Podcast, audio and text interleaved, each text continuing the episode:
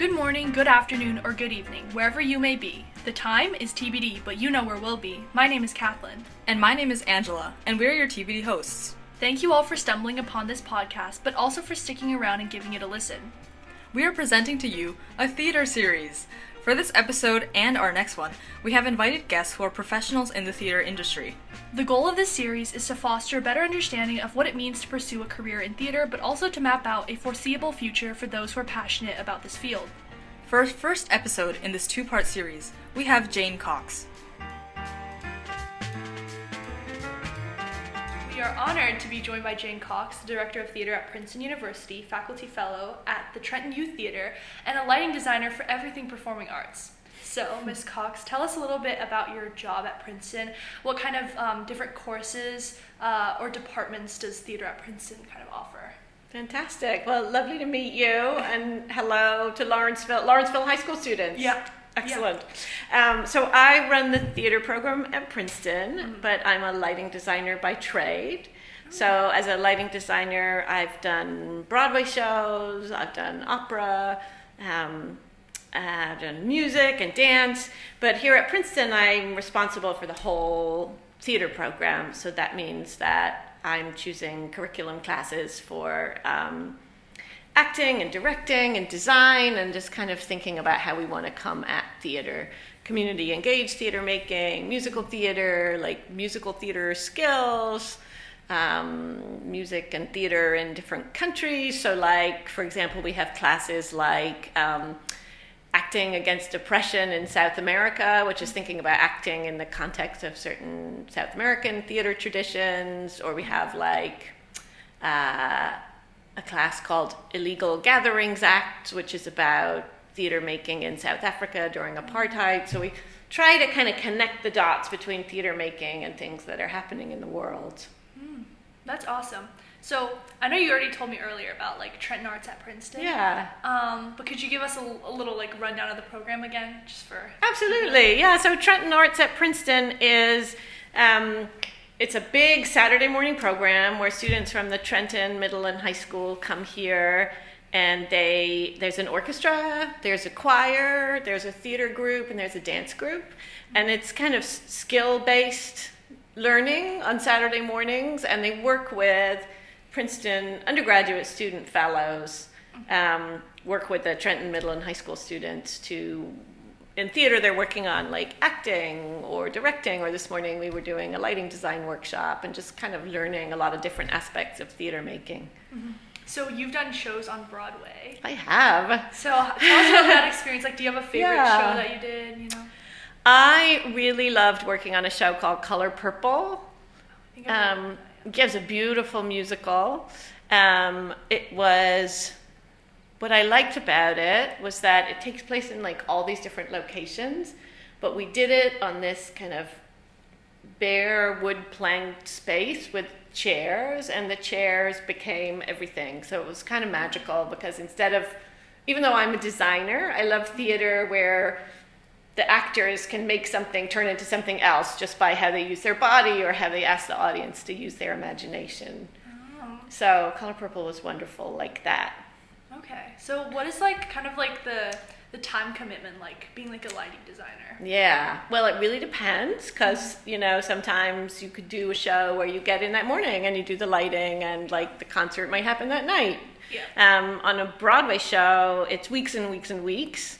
And usually you get involved like long before the cast does, and there's design meetings, and you're kind of figuring out the physical world sometimes a year or more before the show goes into rehearsals. And then uh, the cast rehearses the piece, but you've already decided what it's going to, essentially, what the physical world's going to be like. And then the cast rehearse, and then you all get into the theater together for, depending on the project, like between one and three weeks on Broadway. That's a long time. It's Yeah. not that long anywhere else.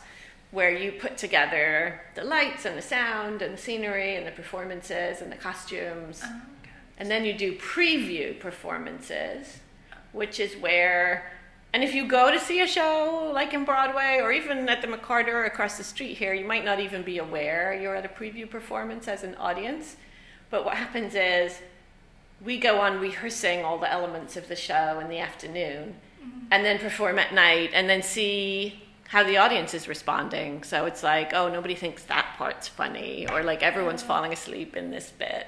And then we use the afternoons to adjust accordingly. Okay, so I heard you talk about like a design reading. What does that mean? Like, what is a design reading? Design meeting. Meeting, yeah, meeting. Yeah. What's a design meeting? Yeah. Yeah. So, um, so at the beginning of a process, usually the director would get together with like a costume designer, a set designer. Doesn't always have to divide up like Yeah. this, but lighting, sound, sometimes projection, sometimes a choreographer for the dance.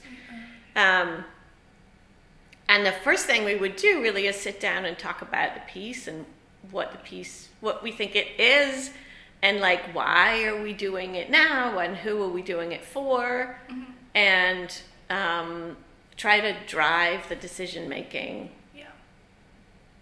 by the context of the piece. Like, what's the point of doing this piece? Yeah. Like, if you might do the same piece in a high school mm-hmm. for a particular high school community, you're doing it for like one group of people. And if you did the same show and you did it, you know, I don't know, in a professional theater in Paris, you would be in a completely different context. So, Yeah. trying to understand the context of how you're doing the show and why is sort of how we start Oh, okay. and then you're like trying to come together around a physical environment for the show. Like does it have a lot of obstacles in it? Is it very fluid? Is it very sparse? Do we have a lot of stuff? Like what kind of a world Okay. are we talking about? Does it need real cultural specificity? If so like who's doing that? Is that the right person to be doing that? Mm-hmm. Lots of questions. Okay. So, as a lighting designer, what do you kind of, you know, have to like do in preparations for a show, or does your like plan change if you're moving from like different theaters? Totally. So yeah, that great. That's a great question. Um, so lighting designers are usually in those early conversations, even though it's not necessarily immediately obvious Yeah. what your output is from that. But as the process moves through rehearsals to opening, a lighting designer is part of all those conversations about what this, what the hell we're doing, and where this part needs to get shorter, and this part needs so. So you need to be in that conversation from the beginning, and then um, at a certain point, and this is my least favorite part, I sit down and do a drawing, or I work with someone else to do a drawing, which is, I mean, I'm making my hands like this, but of course it's on a computer these Yeah. days. But um, a layout or a map, if you like, of where what kind of light is going to go where. Mm-hmm. And then we go into the theater and we point them in the places, in all the right places, we Yeah. hope. Mm-hmm. And we hope we've run, hung the right lights in the right places. And that is kind of like if you've ever painted and chosen, like, I'm going to, you know, mix these six colors and that's going Yeah. to be my palette. It's kind of like that. You're like mm-hmm. laying out your toolkit or your palette for writing the light cues. Okay. So, how do you kind of decide on like certain light cues, or like what is so important about like the lighting in like a specific scene? Yeah, it's a great question. So, um, so lighting's kind of like music, It, like sets the emotional tone for things. And actually, when you just popped in downstairs, we were Yeah. working on um, how the lighting affects the access that you have to a performer's emotional expression, Yeah. and how important it is to kind of vary the access like who are we looking at when on stage? Mm-hmm. How much access do we have to their emotional experience? Everything you're doing in the theater is in an attempt to create an emotional experience. And, mm-hmm. and that emotional experience might have a lot of different ends. It might be like it's emotional so we because we want you to think about this or it might be like it's emotional because it's cathartic. There's a lot of different ends to the creation of emotion but theater is fundamentally about Mm-hmm. making people feel Yeah, and lighting is a really important subconscious piece of this mm-hmm. and one of the things that's fun about lighting is most people don't know haven't spent much time thinking about it Yeah. so you can have quite a lot of impact, but people are typically not conscious of it when they're watching the show. Unless you're like maybe you're at a music concert and you see like the lights flashing, like Yeah. that's one very obvious kind of lighting. But if that's done well, Mm-hmm. it's the lighting is really kind of modulating the energy in the room along with the music. Oh, okay. So, like in an actual show, would you be at the light panel, or it, does your work happen beforehand? It happens beforehand typically. It depends. Mm-hmm. Like in in music lighting, it's often the same person. In the theater or opera or dance, typically the lighting designer comes in and kind of sets the lighting looks. Yeah. And then there's someone sitting at the light board, like changing the lighting Mm-hmm. in collaboration with the stage manager who's calling those changes in light. But the lighting Mm-hmm. designer typically leaves at like opening night. Oh, okay. So your work happens like accumulating to the actual like performance. Exactly, exactly. okay. And then we would be there through those previews that I was talking about, seeing how the audience responds, and then realizing, like, oh, like when we bump the lights to black there, the audience like starts clapping because they think it's a cue to clap, and we don't want them to clap there. So let's like take out that blackout, for example. Okay. So what is like music music lighting? What do you mean by like music lighting? I was thinking like concert lighting, you know, whether that's in like a club venue or like in a stadium. You know, there's a huge, that's a whole other industry that I'm not really part of, but I'm uh, aware that it's often the case, even at high levels, that the Yeah. lighting designer is actually mm. involved in changing the lighting while it's Yeah. happening. Okay, so how did you get into, you know, like lighting design? Great question. I so when I was growing up, I was really focused on the arts, uh-huh. but I didn't like didn't have a strong sense of what I wanted to do, and mm. I grew up in Ireland, and I wasn't really aware that was something you could do for a job. So I kind of felt like with the arts were the thing that mattered. Like I cared about music, I cared about poetry, I cared about dance. I, I actually didn't know much about theater, but I cared about the arts. But it, it not really occurred to me that that's something you could do for a job other than like teaching in a high school, you know. And um, and so I was sort of thinking, well, this is what I care about, but I'm going to have to get a job in something else. And then I did. Um, two things happened. I did a junior year abroad in at college mm-hmm. in at UMass Amherst, and I started getting paid to do like technical things with light. I had mm-hmm. some skill. I had taken some lighting classes. I had some skill, and people started paying me, and I was like, oh, this is a mm-hmm. way you could get money in the arts. And I think the other thing was like, I wanted to be around the arts, but I didn't definitely knew I didn't want to be the kind of person who was like being a barista while they tried to write their novel. Mm-hmm. Like I wanted to have a job where I could make a living. yeah. and I didn't see like novelist or painter or whatever as that kind of mm-hmm. thing. But um, everybody always needs a lighting designer. And I mm-hmm. discovered that in college. Like if you have that skill, you can be in the room making art in so many different contexts because everyone needs a lighting designer. Turns out when you go into the professional world, it's actually extremely competitive. But like at the high school, college level, you feel like, oh, I can be really useful. You can be really useful. So those were two of the things. And then when I did it, I, I really loved music, and it. I still feel like lighting is basically the same thing as music, but visual. Mm, okay. Hmm. So how so if you like when you do you majored in theater, right? Or I actually went to college for music. I Oh. thought I was going to be a flute player of some Oh. kind, although I was very hazy about.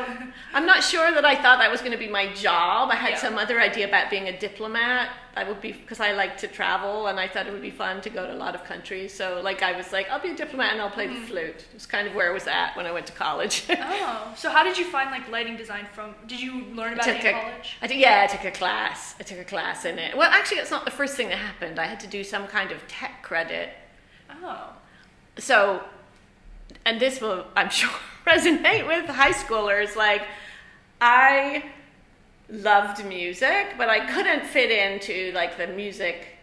It was a very kind of old school music scene at the college i went to you know. Oh. People would sit around and i mean i love people that do this but it wasn't who i was I, you know, they would sit around and someone would play a record and they'd be like, "Is that Mahler or Beethoven?" And they would, you know, Yeah. and that was like that was their idea of fun, and I was like, okay, this was not for me. And the theater crowd on the college campus was um, just a lot more diverse in every way, Yeah. you know, eccentric. But there were all kinds of different kinds of people. Whereas in the music department there at the time, it was very much like was very kind of mono focused. You know, it was all the same and it, lovely people, but all kind of the same as each other. And the theater program was full of all these like. Yeah. So I said, okay, I'm going to do that as well. So I double majored in the end Oh. in music and theater. But I started doing theater there largely because of the social scene. Because I Oh. was like, these music people are not weird enough. So in when you majored in theater, Yeah. um, did you guys like what was that like experience like? Was there like did you guys do productions? Was it like were you just taking classes like? Yes, yes, we did productions um, of all of all kinds, from like productions where we had some support. You know, I mean, it was very minimal support. It was like one person who did kind of help with the technical side of it. So you know, some productions where he would work with us. And you know other things that we just did ourselves, in like the lecture halls or the hallways or wherever we could find a space, you know. Um, so there was a ton of theater making going on like that. Mhm. And the classes, this was I went to, I grew up in Ireland. I went to college in England. Oh. So it was like called the drama department. Like it was Oh. nothing like kind of an American typical American theater major, I think. Yeah. So the classes were mostly like, you know, the history of Greek theater Oh. as opposed to, you know, acting 101. Oh. Did you do anything like Greek mythology like? Because I wish, I wish, you know, I feel so ignorant at Princeton. My students are so, like, so many of them know so much about classics, you know, the Uh-huh. classics, the stories, and I feel like I'm always playing catch up. Like, everything I know about classics, I know from doing plays, which is, you know, oh really? So, so did you do anything like mythological based plays like things like that or? No, it was more like, it was more like we did, you know, we did, we were always reading Sophocles or, Oh, you know, Yeah. that kind of thing. Oh okay. Yeah. Out of like all the productions that you've like participated Yeah. in, which one is like your favorite? Ah. Or maybe like pick Ah. more than one Ah. favorite. wow. Okay. Um, I have a couple. I did a play that I think is still really interesting and relevant um, called Machinal or Machinal um, by Sophie Treadwell. And it was actually one of the first plays by a woman on Broadway. It was written in the 20s, 19, 1920s.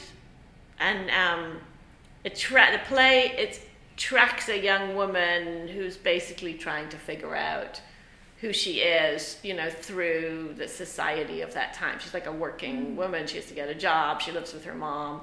It, it, it- all of it still kind of resonates uh-huh. with young yeah. women today, and it's it's like a very human story set in this very kind of um, it's not absurdist, but it's not like naturalistic. I guess I get bored by like if there's a couch on stage, I don't want to see it. You know, mm-hmm. like I'm not interested in theater that's sort of set in the living room. And what's fun about that play is like a it was written by a woman hundred years ago, and there's not there's not that much that's still out there that you can really resonate with written you know so that excites me. And then it's like a human figure going through these very mm, surreal environments. So like this is the workplace but it's like 100 typewriters kind of a thing. So that was exciting. I did that on broadway. It was wonderful. And let's see. I'm also interested in doing theater where it's a way of bringing together different kinds of communities um, that might not otherwise get in a room together. So we just did a show here called Felon, an American Washi Tale, which was created out of a book of poems by a man who was incarcerated for nine years. And he wrote um, these amazing poems about the experience. And he worked with a Japanese paper artist who made these gorgeous kind of aerial sculptures. Sorry, allergies, not COVID. Um, out of like the sweats from his like fellow inmates and like letters people wrote to him from jail after he left. Um, and we worked with different groups of returning citizens who were like in various arts workshops and um, supporting people coming out of prison, like getting back into the community. And we were able to work with all those different groups and with our students and then bring in like the intern, you know, the public policy department here at Princeton, and like, you know, legal scholars, and so it was kind of a confluence of bringing people together around the arts, which I think is one of the things theater does best. Sort of serves as an event around which you can organize community or celebration or whatever it is you want to do. Um, so in high school, did you have anything like similar like that? Did you have like a like fun theater experience in high school, or did you not really do a lot? I was I, I like the high school theater experience that sticks in my mind the most sounds really sad. Um, but we did we did this thing called the chester mystery plays this is very particular to like the other side of the atlantic. So those are like plays that used to happen in english cities like hundreds of years ago where people would go through the streets and they would like act out episodes from the bible Oh. and some of the plays are actually kind of wild. You know, they're like many hundreds of years old. And they were made each like each of the guilds, so like the carpentry guild would like put on this scene, and then like I don't know what the like seamstresses guild would put on this scene, and then the people who lived in the town would like walk through and see each thing. So we used to do this in our. That's weird, right? We used to do this in, In our high high school. hmm And I got cast. I was not a great performer. Uh, but sort of everybody was in it, and I got cast in the role of the person who goes to Herod to tell him that uh, the baby Jesus has been been born, and then Herod throws a glass of wine in my face, and Herod was this boy like I was in this really complicated relationship with, like like kind of love hate, and and we had to repeatedly rehearse this scene where he threw a glass of wine in my face. That's my like strongest memory of high school theater. Oh my god. Which sounds tragic, and it wasn't tragic, but it was just like, okay, like this is not. oh my god. Was it? What, did you guys do this like um, in school, or was it like in the streets? Of, We like- did it in the school, but like around the school, you uh, know. So like anybody could come watch. yeah, totally. That's awesome. yeah, kind of it's actually kind of great theater for that reason. It's like these little, Yeah, yeah. yeah. Have you ever heard about the Edinburgh Fringe Festival? Yes, I went there once. Really? Because Yeah. our school, I think, did a play like uh, Mr. August at our school. Like Oh, wrote a play, cool. and like kids performed it um, at the Fringe Festival. Fantastic. Yeah. You know, we have students going from Princeton this year, actually. To a, the sh- a show, yeah, a show that one of our students did for his senior year, like independent work, is going to the Edinburgh Fringe. So like this person wrote the play.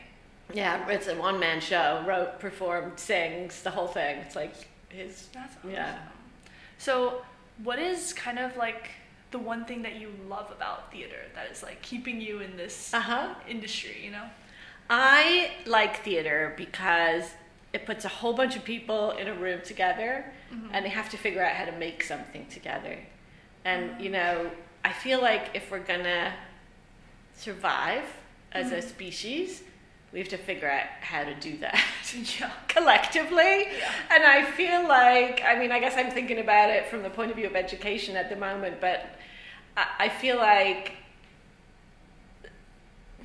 there are other ways in which people collaborate, but theater is like you're making you're making a thing together, and you have to figure out how to accommodate everyone's perspective. I mean, mm-hmm. not all theater successfully does that. I mean, there are theater experiences that are miserable for people, but ideally, everyone is contributing and everyone's perspective is being taken into account. Mm-hmm. And so I love teaching theater for that reason because Princeton is full of, you know, brilliant minds. Like the students are very, very bright mm-hmm. and skilled in a lot of different ways but not necessarily good at communicating to each other about how you know how to do something together. So so that. And the other thing i like about theater more and more as the world becomes more and more screen focused mm-hmm. is how not slick it is. Like theater is kind of dorky. Mm. And for that reason i think some people find it kind of embarrassing or boring. It is kind of dorky, but I mm-hmm. like the dork factor because I think that's what human beings are, you know, Yeah. and I think there's so much about so much input, especially your age group, uh, you know, the younger you are, I think the more you're impacted by this. Like there's so much slickness, you mm-hmm. know, on the screen and coming at you about you know who you're supposed to be or and and people are just not that slick you know? Mm-hmm. People are like messy and complicated and they do mm-hmm. dumb things and they fall over and and and i love theater because all that shit happens in the live performance mm-hmm. you know if you watch a movie or play a video game like that does doesn't play out like that but on Yeah. stage it's like anything can happen and i and i like that Yeah. And you know what? I totally agree with you. I love theater because it's so dorky. But you yeah know, embrace the dork yeah. And there's this one question that, like, you know, at every single, like, every single production I've done, they've asked me, like, this, or some question like this. But it's, if you were a kitchen utensil, which one would you be? I was like, oh yeah, I meant to think about that question because you wrote me that question, and I was like, that's such a cool question. I should think about it. Mm-hmm. If I were a kid, okay, I'm gonna just go with the first thing that comes Yeah. to mind: a soup ladle. Hmm. That's so interesting. Do I have to unpack that, or Can you unpack that? Can I unpack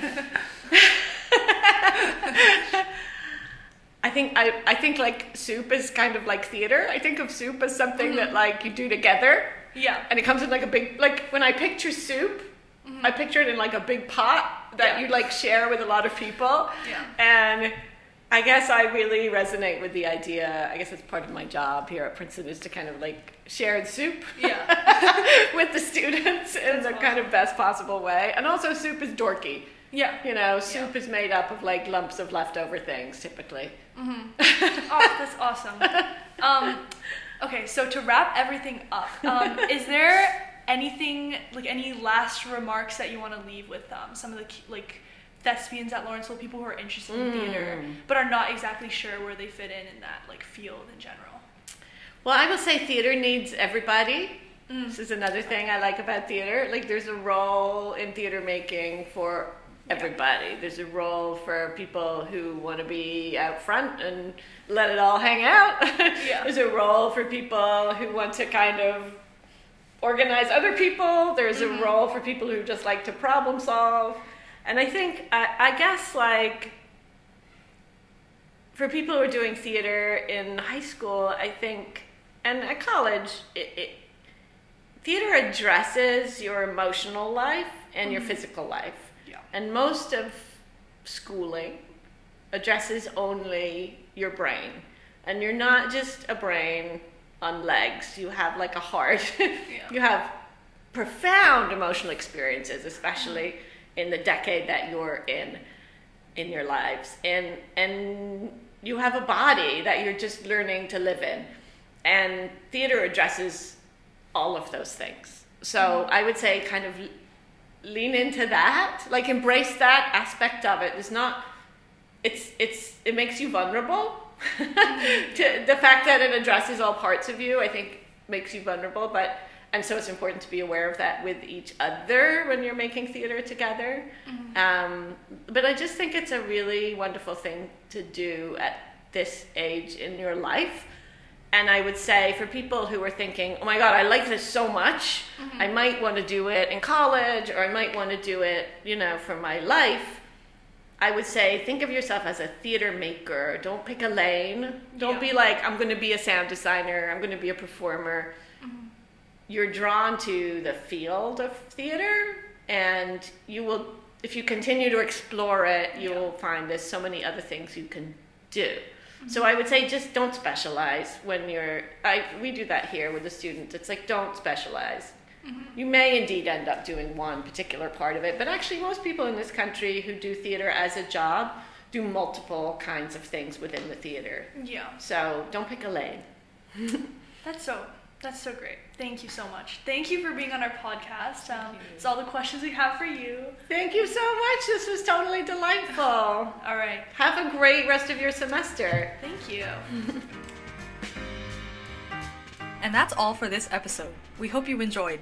Look out for part two of the series by following us on Spotify and our Instagram at TBD Podcasts, no spaces, and the OM podcast is a zero. As always, our next episode is TBD, but you know where we'll be. See you guys next time!